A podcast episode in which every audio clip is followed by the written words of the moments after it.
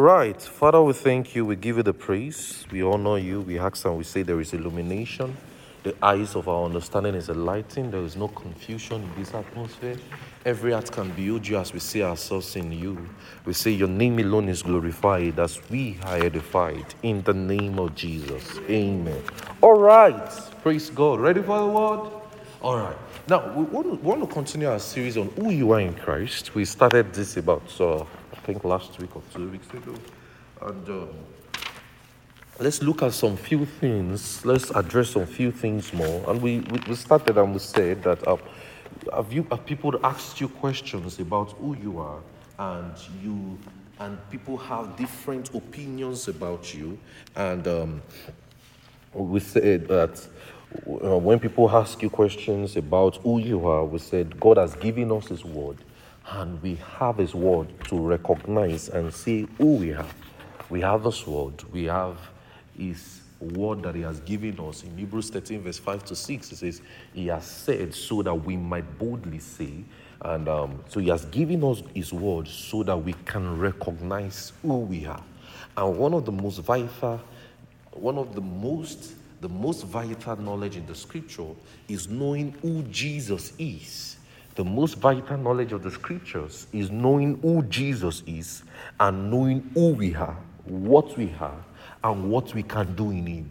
So, one of the most vital things is knowing who Jesus is, who we are, what we can do in Him, who we are, and what we can do in Him. Philemon 1 verse 6 that the communication of our faith may become effectual by the acknowledging of every good thing which is in us in Christ Jesus. So there are things that are notable, that is, there are good things in Christ. And those good things, there are good things in us which are in Christ. There are good things which are in us which are in Christ. In the four Gospels, we'll see in Matthew 16. Let's go there. We've been addressing that scripture in Matthew 16, verse 15. Matthew 16, verse 15. Matthew 16, it said unto them, But whom say ye that I am? Who say ye that I am? And um, who say ye that I am? In verse 16, so that was Peter's Peter's revelation in verse 16. He says, And Simon Peter answered and said, Thou art Christ, the Son of the living God. Now, this is the incarnation. This is he was addressing his person in the incarnation the present Christ as at that day. The present Christ as at that day. The present Christ as at that day because he was looking at him and saying, This is the Son of God, right? It's just like saying, I'm addressing you and saying, You are fear. This is the Son of God. And um, the Son of the living God. But Paul's prayer focused on something much more. Paul showed us in his prayer in Ephesians 1, verse 16 to 17 to 18. He says, I cease not to give thanks for you, making mention of you in my prayers, that the God of our Lord Jesus Christ, the Father of glory, may give unto you the spirit of wisdom and revelation in the knowledge of him the eyes of your understanding, being enlightened, that you will know what is the hope of his calling, what is the riches of his glory in the inheritance of the saints, and what is the exceeding greatness of his power to towards who do believe according to his mighty power, which he wrought in Christ when he rose him from the dead and set him at his right hand. So it, it was his present Christ as day. But one thing Paul was doing is to focus on something much more, an higher revelation. It says the riches of his glory, that you will know the riches of his glory. The riches there means wealth of his glory, wealth of his glory of his inheritance, wealth of the glory of his inheritance, what he gave us. I'll say it again. The riches there means wealth of the glory of his inheritance that he gave us. That is what he gave us inheritance in the saints. And Jesus has earlier hinted this in verse 6, 19. Look at what he said in verse 19. So now, look at how Paul is pondering on higher revelation. In verse 19 in Matthew 16, in verse 19 in Matthew 16, he said, I give unto you the keys of the kingdom of heaven. That whatsoever thou binds on earth shall be bound in heaven. Whatsoever thou loose on earth shall be loosed in heaven.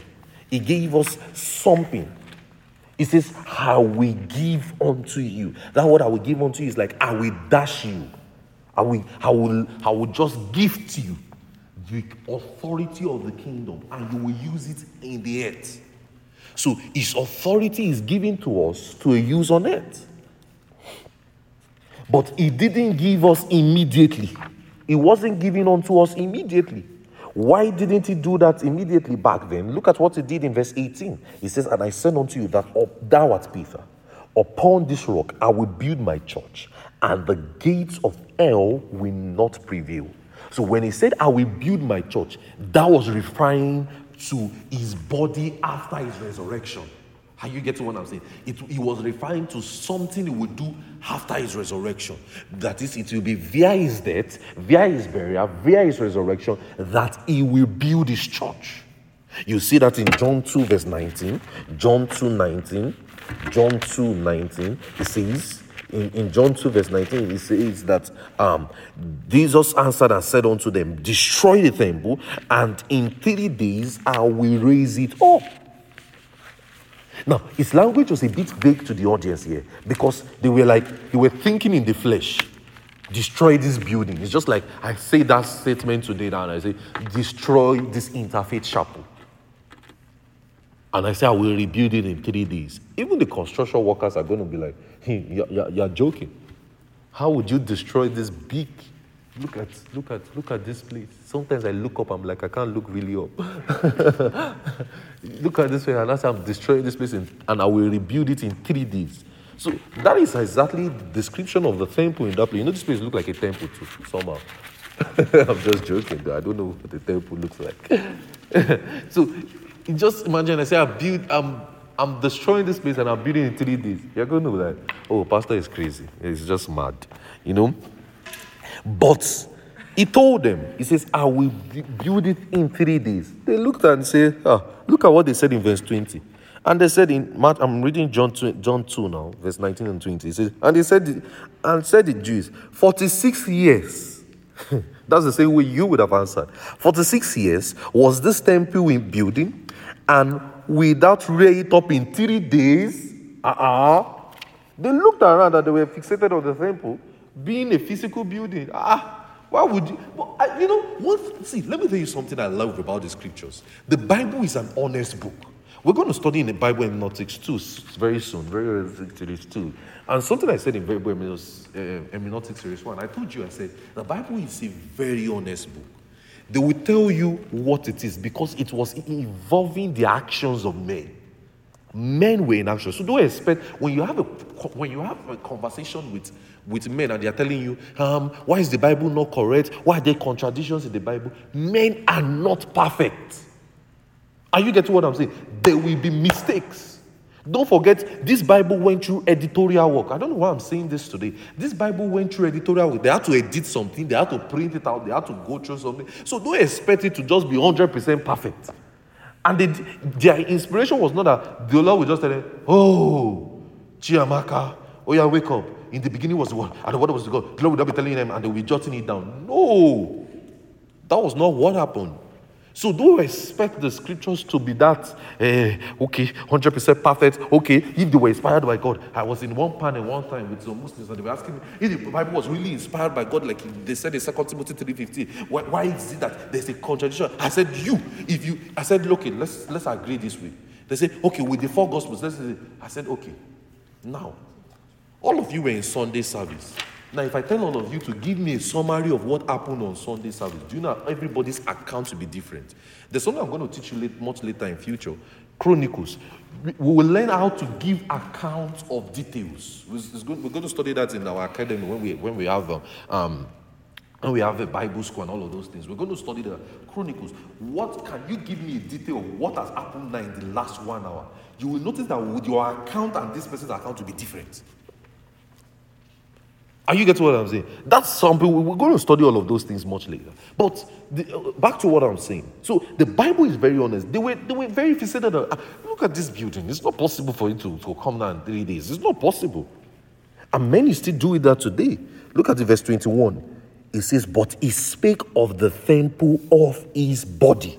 He spake about the temple of his body. Verse 22. When therefore he was risen from the dead, his disciples remembered that he has said unto them that he has said unto them, and they believe the scriptures and the word which Jesus has said.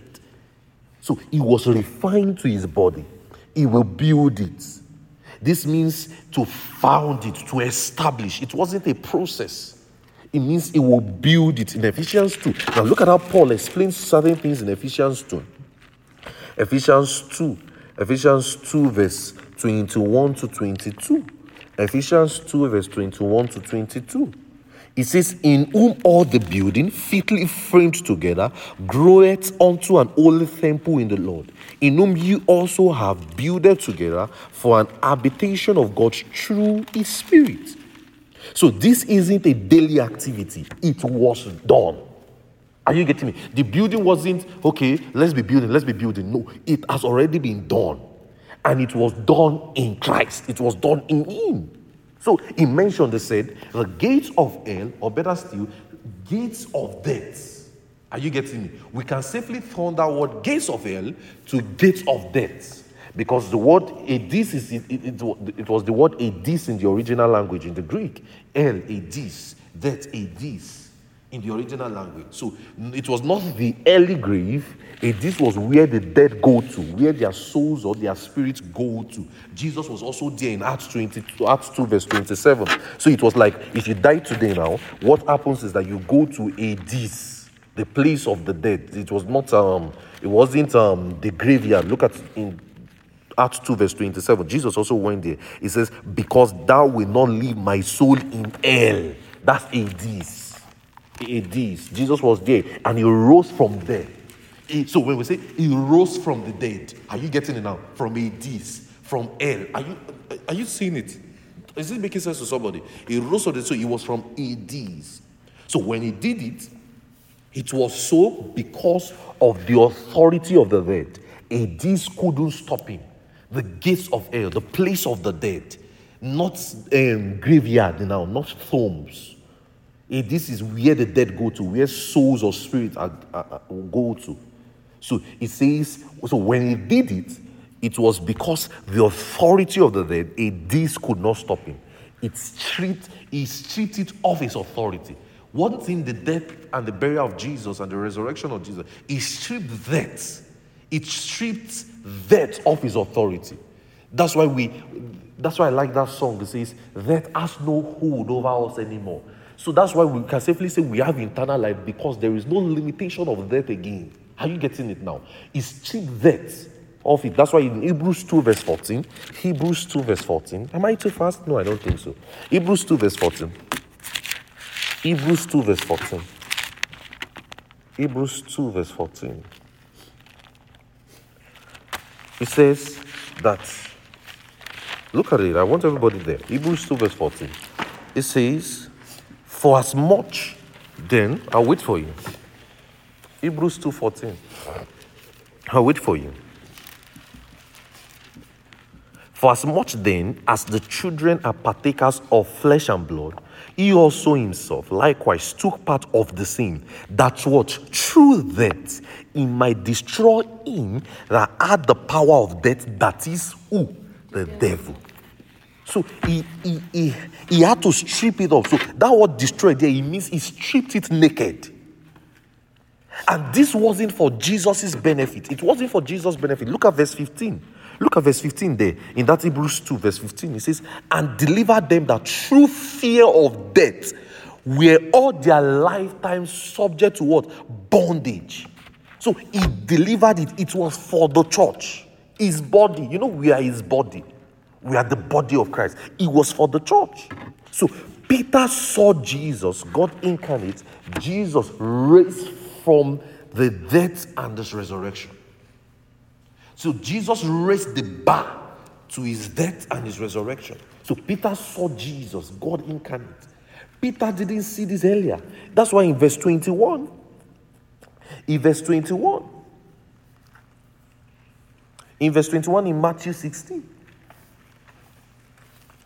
so he didn't see this earlier. That's why he had a goof about certain things. Look at it in verse 21. Matthew 16. Look at Matthew 16, verse 21. Now, don't forget, this was the same guy who said, You are Jesus, the Son of the living God. So that means he had a revelation in one minute, the next minute he had a goof. Look at verse 21. It says, From that time forth, Jesus From that henceforth began Jesus to show unto his disciples how that he must go into Jerusalem and suffer many things of the elders and the chief priests and scribes and be killed and raised again from the dead. Now, Jesus was explaining to them that, ah, see you guys, by the gates of hell in practical time, I will be killed. So, you know, Jesus was explaining what he told them in. Jesus was explaining what he told them in um, verse, uh, verse 18. And I will say, and I say unto thee that ah, Peter, I will build my church, and the gates of hell will not prevail. Now, you know that word looks somehow. What is the meaning of the gates of hell will not prevail? What's, what, what's that mean? Now, he was not talking in plain terms to them. He was telling them, see, guys, I'm going to be killed. I'm going to be buried. I'm going to raise again. Ah, they were not wondering. I will be killed and be raised again. How? Look at verse 22. Ah, ah. Then Peter took him. The same Peter who in verse 16 was saying, Ha, you are Christ. Peter is reminding me of Chiamaka. You are Christ, the Son of the living God. Then the next minute, they backslide. They're just telling you, Sir, no, I don't believe it. No, nothing. We die here with you. And say, Lie. Oh. Now look at verse 22. Peter, Peter took him and began to rebuke him, saying, No, you know, Peter did not just, Peter did not just say, Master, stop it. The Bible says he began to rebuke him. So that means he must have been having series of series with Jesus. No, Lord.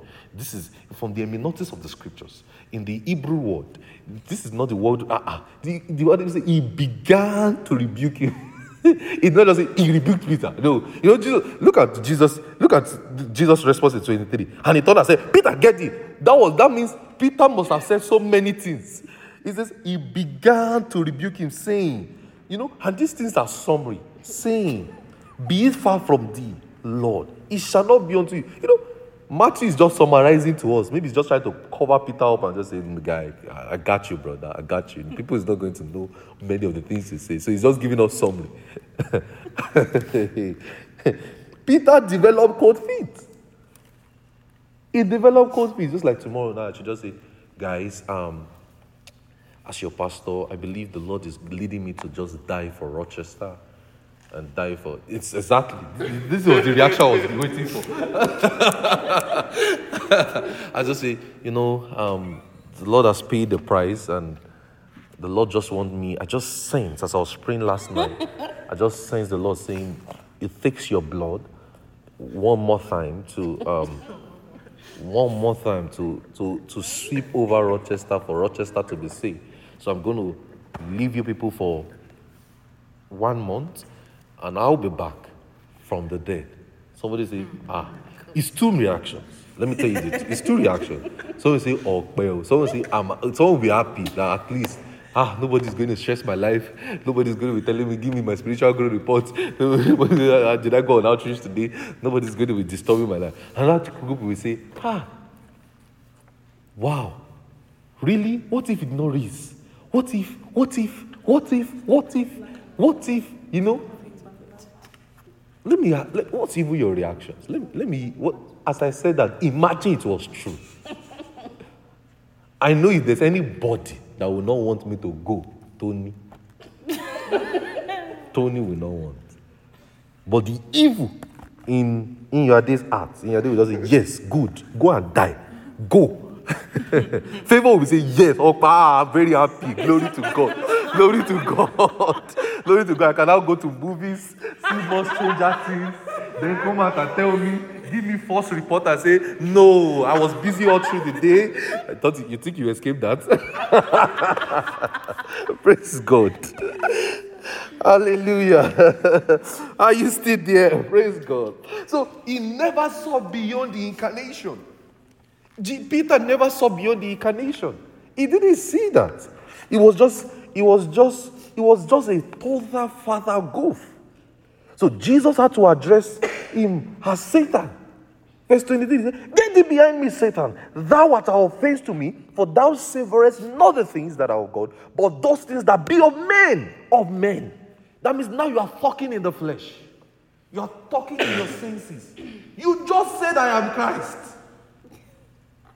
So, brethren, you can be walking in the spirit this moment.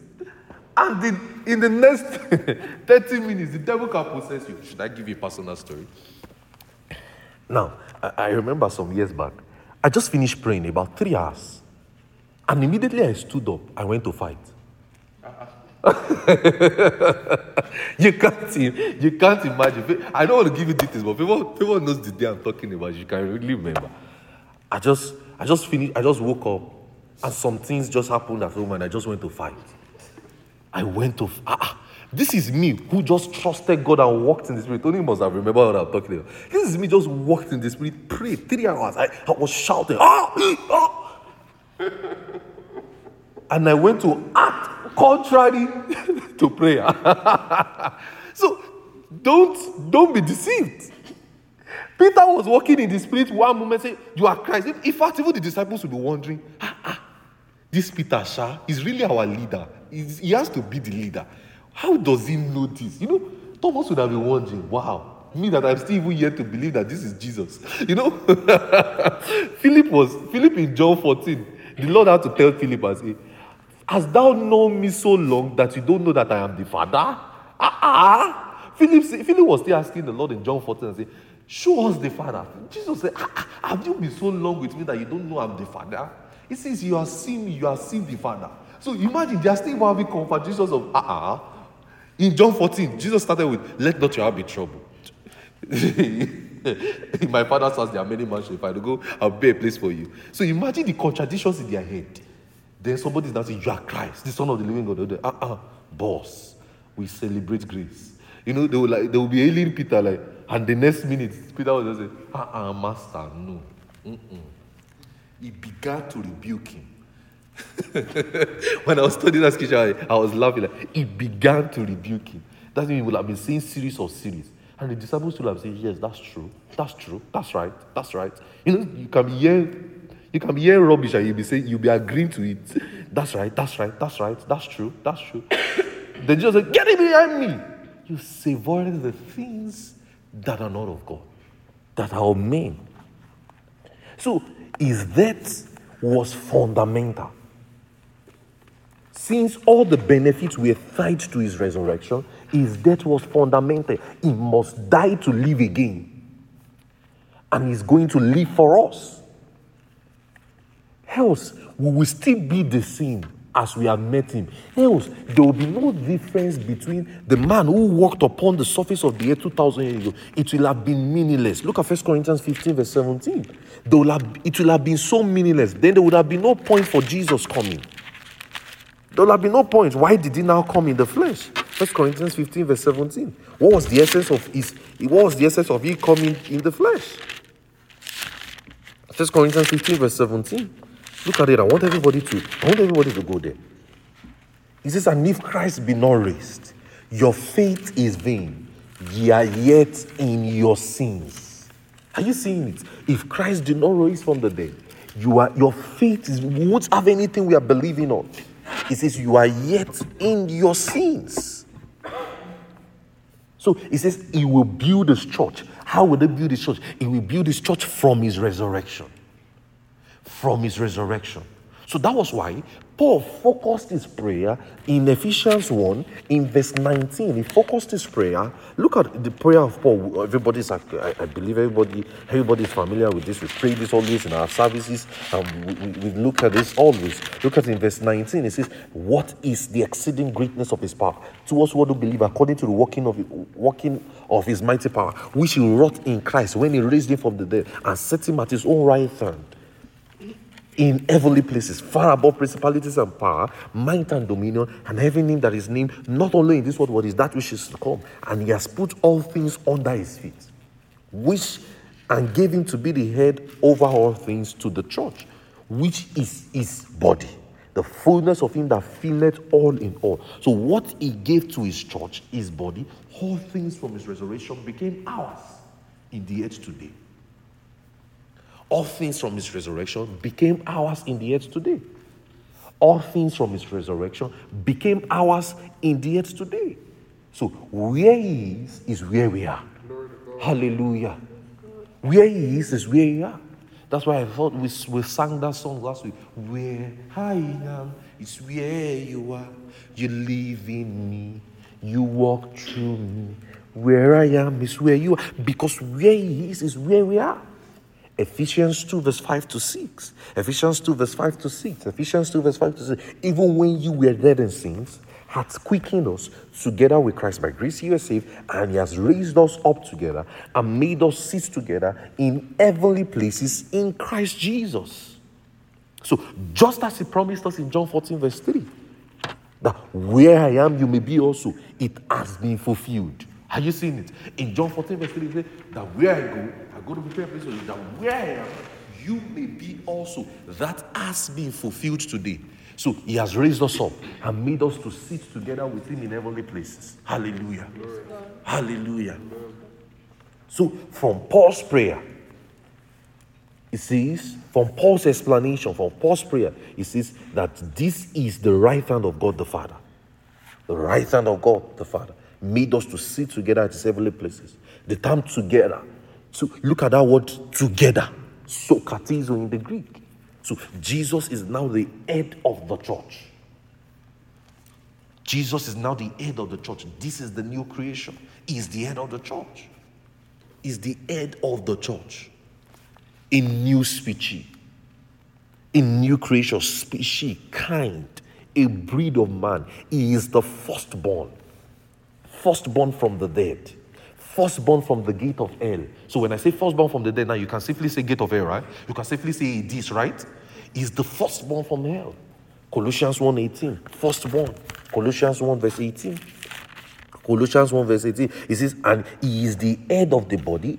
He is the head of the body. Uh, he is the head of the body, the church, who is in the beginning, the firstborn from the dead, that in all things he might have pre- preeminence.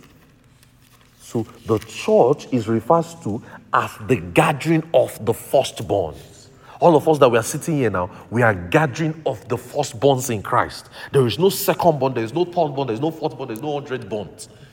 We are all firstborns in Christ. Hebrews 12, verse 23. Hebrews 12, verse 23. Hebrews 12, verse 23. Hebrews 12, verse 23. It says, To the general assembly, look at it. I want everybody to go there. Hebrews 12, verse 23. I'll wait for you. Hebrews 12, verse 23. Hebrews 12, verse 23. I don't think I'm too fast. I'm not.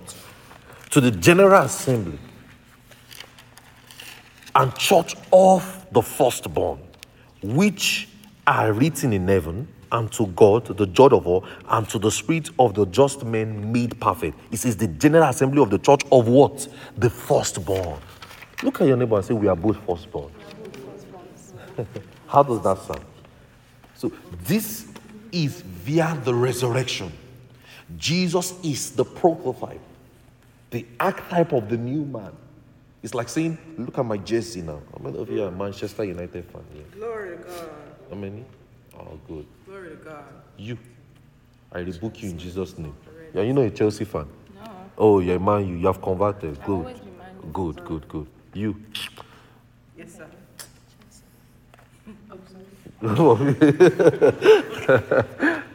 Praise God. Just like this Jesse now. You know, this is a prototype. It's like saying, anybody want to eat, you eat too. It's like saying, I want to make this kind of jersey for you now. I mean, for the real fans, not for the haters now.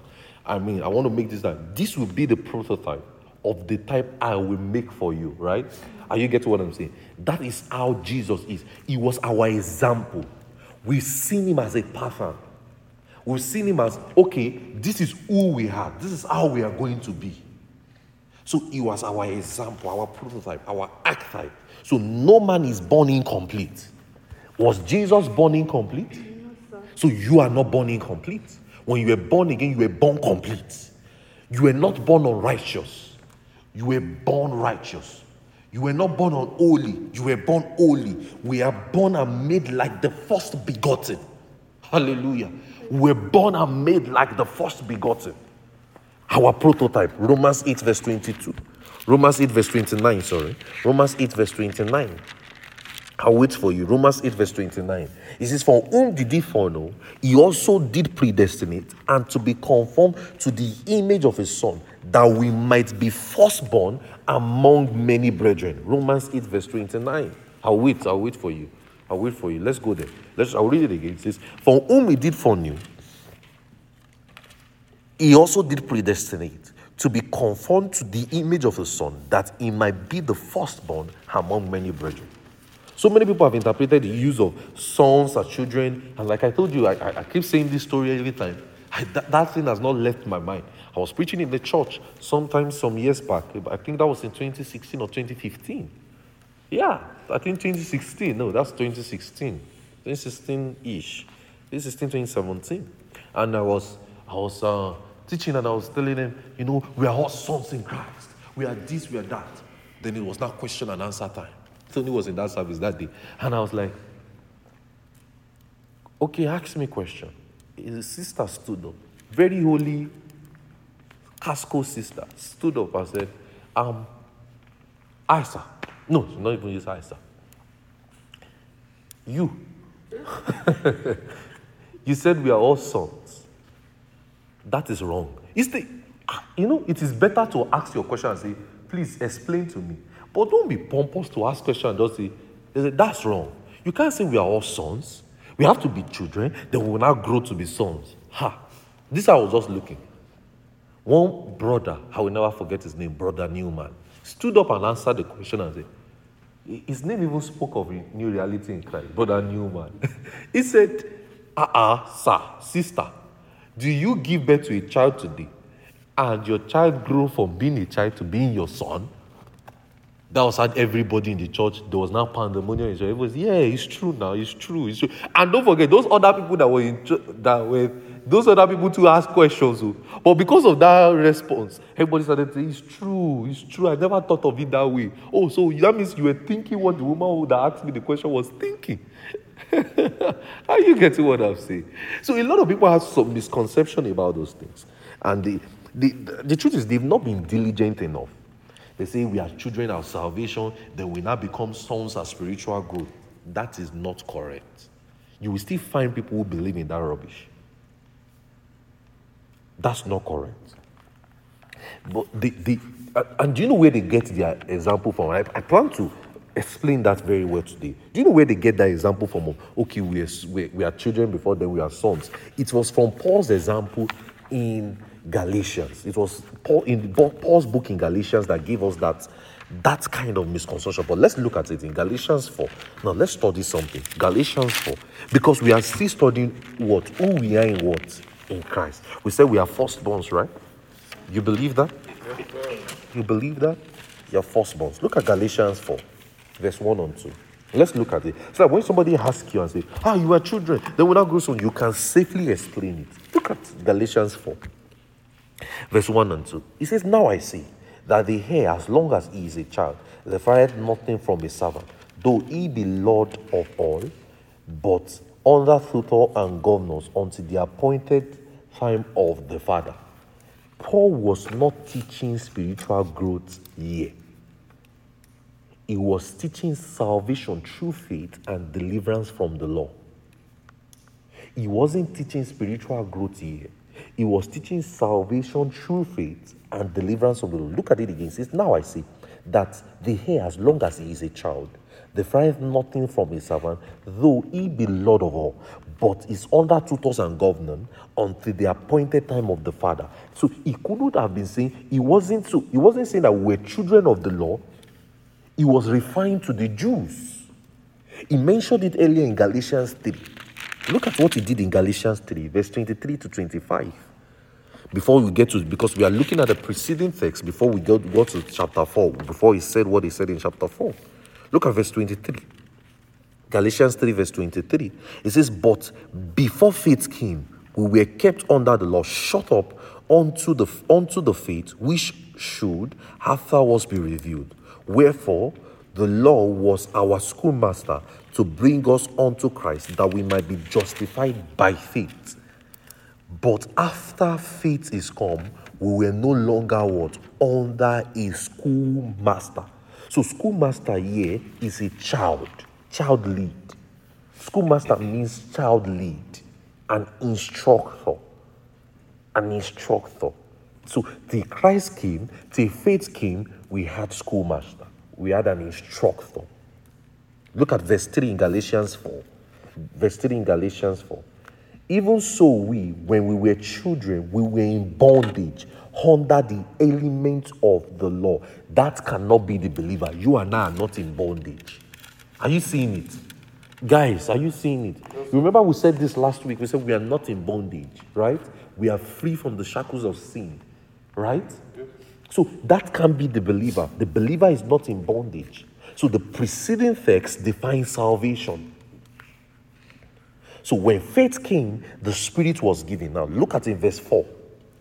Look at in verse 4 of Galatians 4. It says, But when the fullness of time was come, God sent forth his son, made of a woman under the law, to do what in verse 5? To redeem them that are under the law, that we may receive what? Adoptions of son. This is now salvation. So Galatians 4, verse 5 is what? Salvation. Galatians 1 to 3 could not be salvation because we are not in bondage. Are you seeing it? Because a man who is born again can't be in bondage. Do you guys do you guys get it? Do you guys get it? Do you guys get it? So Galatians 1 to 3 cannot be salvation because a man who is saved is not in bondage. So the adoptions of sons. Look at in verse 14, Galatians 3, verse 14. Galatians 3, verse 14. Galatians 3, verse 14. It says that, and my temptation, which was in the flesh, ye despised not, nor rejected, but received me as an angel of God, even as Christ Jesus. Adoptions of sons.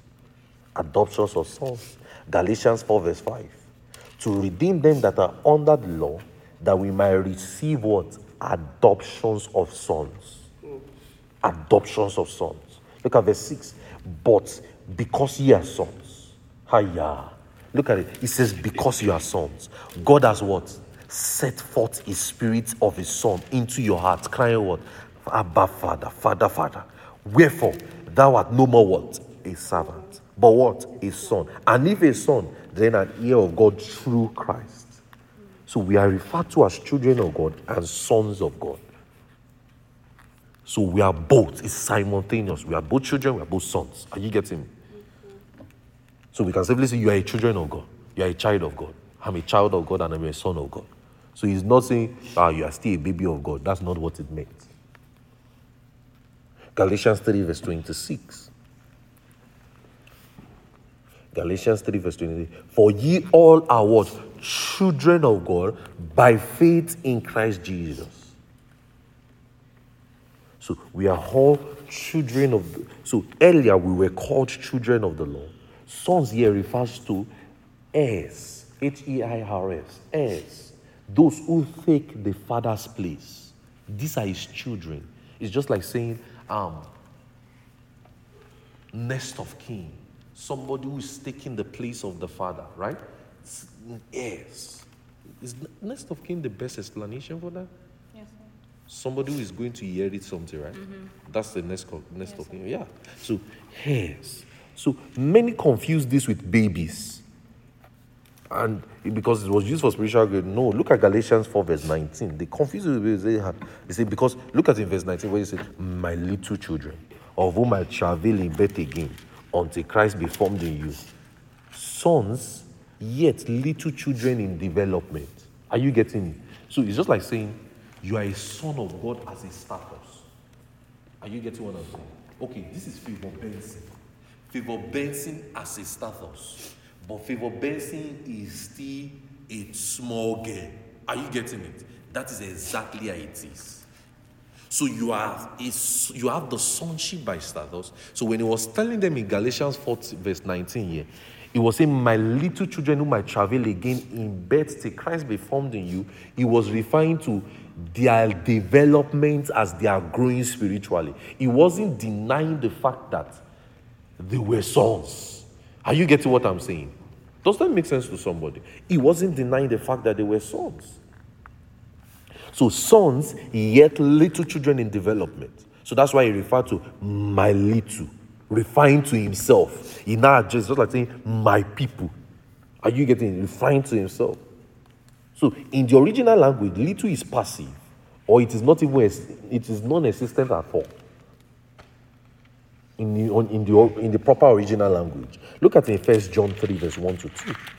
1 John 3, verse 1 to 2. Are you getting something today? 1 John 3, verse 1 to 2. 1 John 3, verse 1 to 2. It says, Behold, what manner of love the Father has bestowed upon us, that we should be called the sons of God.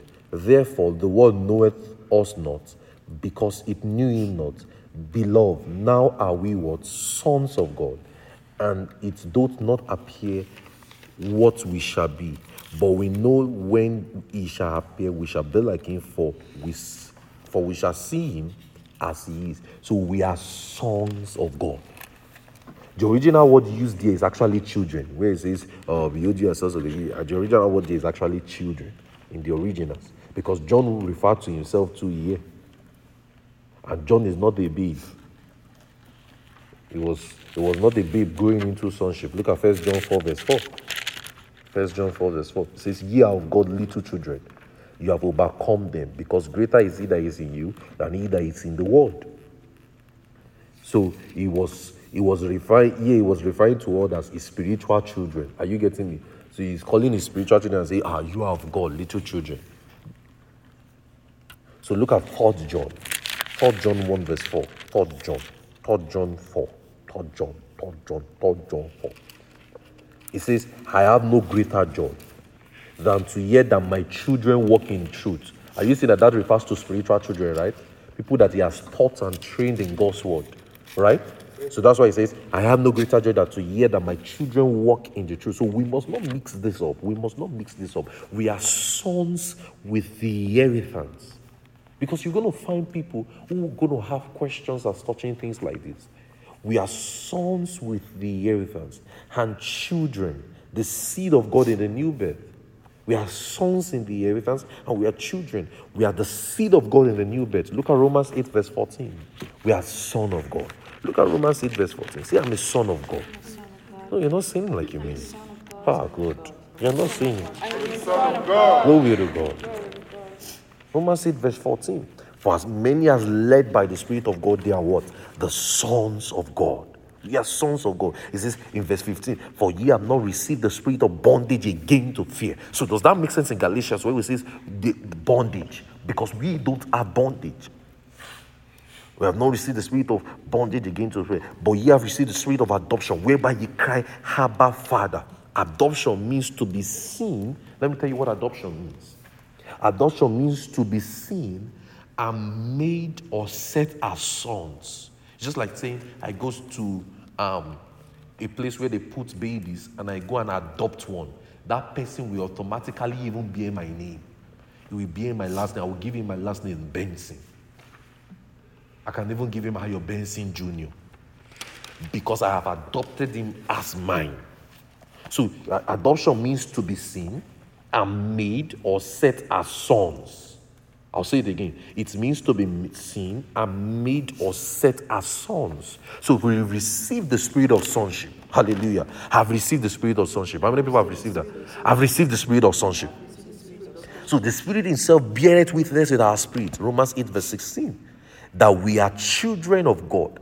And if children, then yes, and yes of God, and joint yes with Christ. So that, if so be, that we suffer with Him, that we may be glorified together. So, we've received the spirit of sonship. So, with this testimony, we are God's children. Say, I'm God's children. We are God's children. Look at in verse 17. And if children then years of God and joint years with Christ, so we are jointly, we are jointly with Christ, joint years with Christ, joint years with Christ. So your, your sons, your children, are children. So when he now used, look at how Paul now used a word in Ephesians 4. Ephesians 4, when he used babes. So when people say, Oh, I'm a baby, I'm a son, you are a child, oh, no, you can safely understand the concept very well. Because eh, to know who you are in Christ, you must, you must be well assured of your reality. You must not have doubt about who you are in Christ. You must not. Ephesians 4. verse 14. Ephesians 4, verse 14. It says, That we henceforth be no more children, tossed fro and fro, and carried by every wind of doctrine, every wind of doctrine, by the sleight of men and cunning craftiness, whereby lay in wait to deceive. He used the word, we henceforth be no more what? Children. He used that word babes. So he was basically talking about babes. Now, this is talking, this is now used for spiritual growth here. Other translations will use babes. King James used children here. When it says we henceforth no more children. When he's using children in this context, he's referring to people who are still maturing, spiritual development. Are you getting it? Spiritual growth. Are, is this, making sense to you guys? It's referring to spiritual. So he was not talking about, he was not denying them. So we can safely say they are sons, but yet babes. Are you getting me? Sons, but yet babes in what? In spiritual growth. Does that make sense? It's like a man who gives his life, who received the life of Christ today. The man is a son, but yet he is still maturing. Are you getting me? Are you getting me? All right. Look at it in 1 Corinthians 3. 1 Corinthians 3, verse 1. 1 Corinthians 3, verse 1. When he says, And I, brethren, could not speak unto you as unto spiritual, but as unto carnal, even as unto babes. Now, this is spiritual growth here. As unto babes. As unto babes in Christ. Spiritual growth. So that is why. So, so he's talking about spiritual growth. Look at 1 Corinthians 13 11. 1 Corinthians 13 11. 1 Corinthians 13 11. He says, When I was a child, I spoke like a child, and I understood as a child.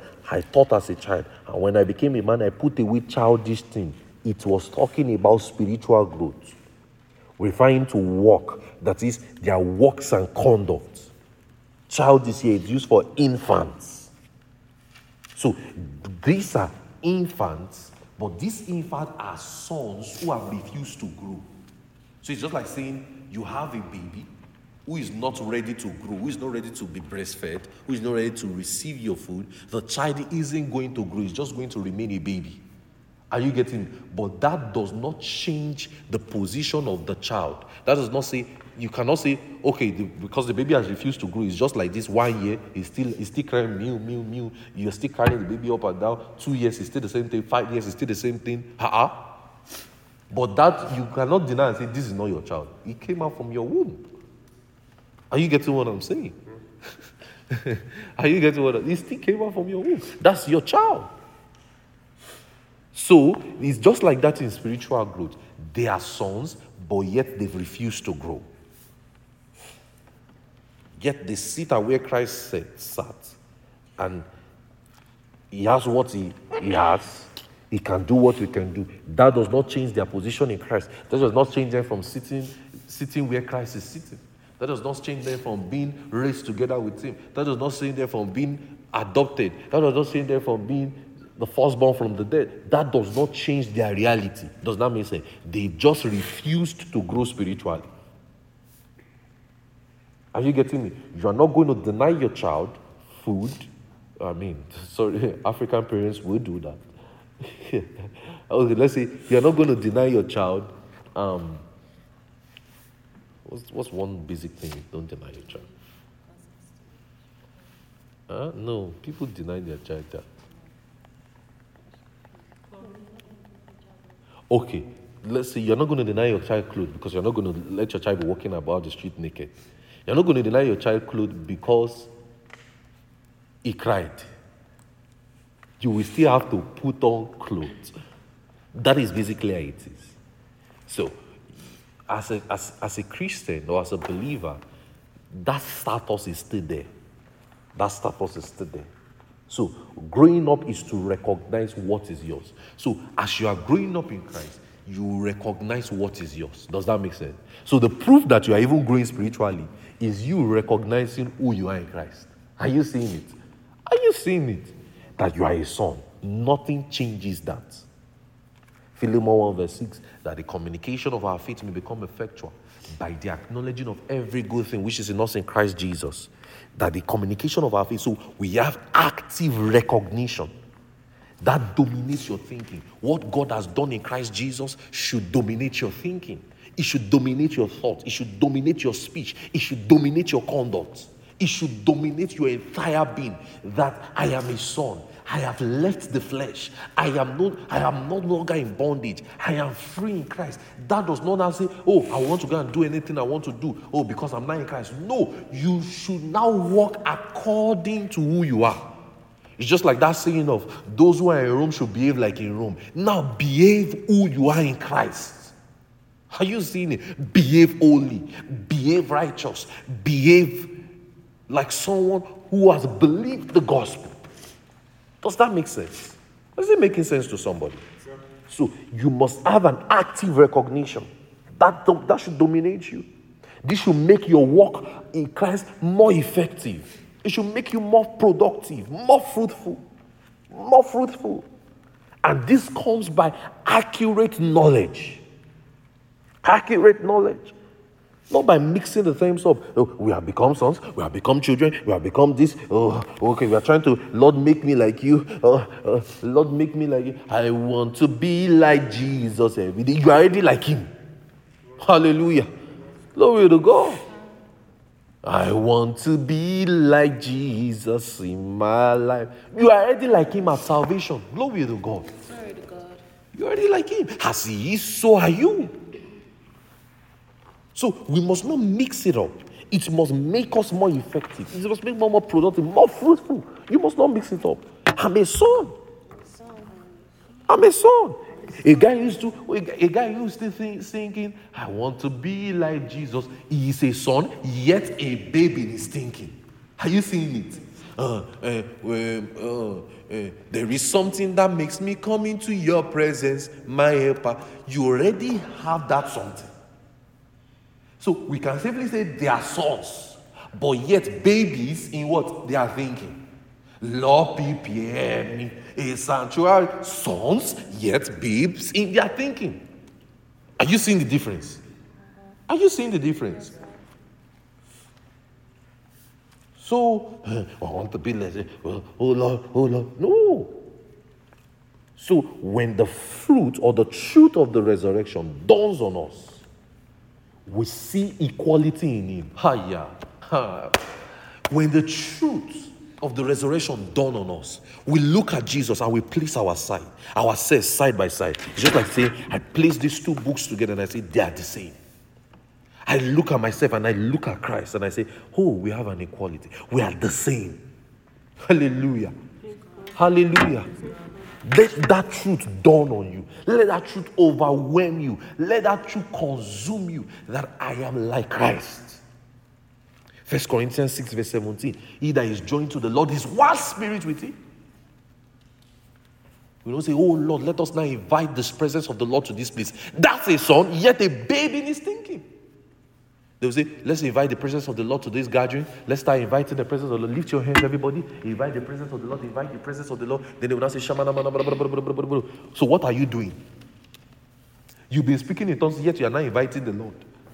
In the opening prayer, you know, it's praise and worship leaders that do that in the most. Brethren, just let's be in the mood of worship as we invite the presence of the Lord to this service. Brethren, be in the mood. In opening prayer, they prayed in tongues. So, so what are they doing? Let's invite the presence of the Lord. Blah, blah. Ah, you invited the presence of the Lord? I thought the presence of the Lord should make you speak.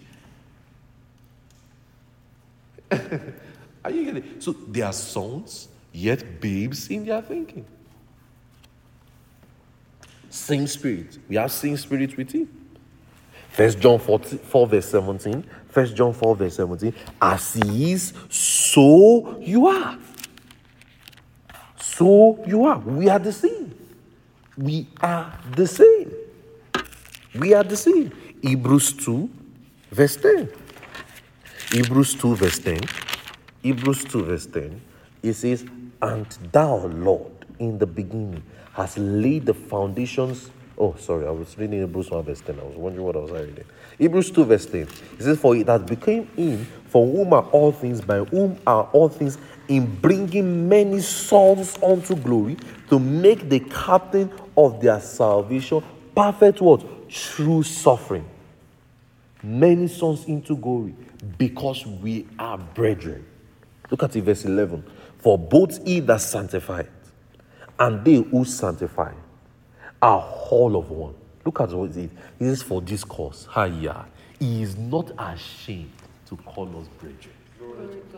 Hallelujah. He is not ashamed to call us brethren. So this means, look at the person seated beside you and say, We are from the same womb. We are from the same womb. What womb is that? The womb of the resurrection. It didn't become son in a process. We did not gradually grow and grow and grow and become son. The very microseconds you believed the gospel, you were a son. Hallelujah. So we are, we are from the same womb. Same womb. Same womb of his resurrection.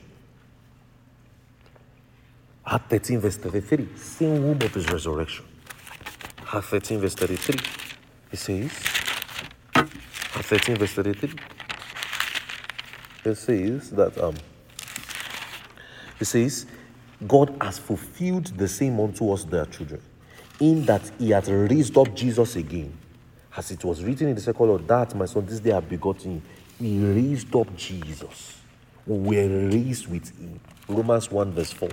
Romans 1 verse 4. It says, and he had declared and declared to be sons of God with power, according to the spirit of holiness by the resurrection from the dead. Romans 1 verse 4.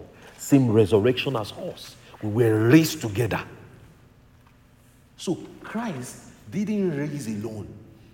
In the spirit, via revelation, we can see that Christ rose with us. Glory to his name. Hallelujah. Glory to his name. Romans 6, verse 4 to 5. Romans 6, verse 4 to 5. It's my last scripture for today. Romans 6, verse 4 to 5. It says, Therefore, we were buried with him by the baptism unto death. Ah, open this place. I want everybody to read it. Romans 6, verse 4 to 5. Hallelujah. Glory to his name. Hallelujah. Glory to his name. He says, Therefore, we are buried with him by baptism into death, just as Christ was raised from the dead by the glory of the Father. Even so, we also should walk in newness of life. Hallelujah. Verse 5 it says, For we have been planted together. Are you seeing the word together? In the likeness of his death. We shall also be where? In the likeness of what? His resurrection. Because as he is, so we are. Not, listen to me, we are not going to be like him. You are already like him. Are you getting what I'm saying? There is no failure in Christ, there's no failure in you. There is fruit. Christ bear fruit, you bear fruits. Hallelujah. There is joy, happiness, peace, love in Christ, so you have it. You are not going to be like him. Stop thinking, quit that thinking in your mind that says, oh, maybe when I die, I will not be fully like Christ. You are already fully like him now. Glory to God. You are. Look at it in verse 5. It says, For we have been planted together in the likeness of the dead, so we share and partook with his, in his death. We shall also be like him in the likeness in his what? Resurrection. And he has risen again. He has risen from the dead. So our death and burial is alike. Hallelujah. So the resurrection. So what we have become is what he became. Hallelujah. He is our prototype. We are sons. We are children. We are heirs of God in Christ. You know, we win always. Hallelujah. We win always. We win always. We are always victorious. We are always victorious.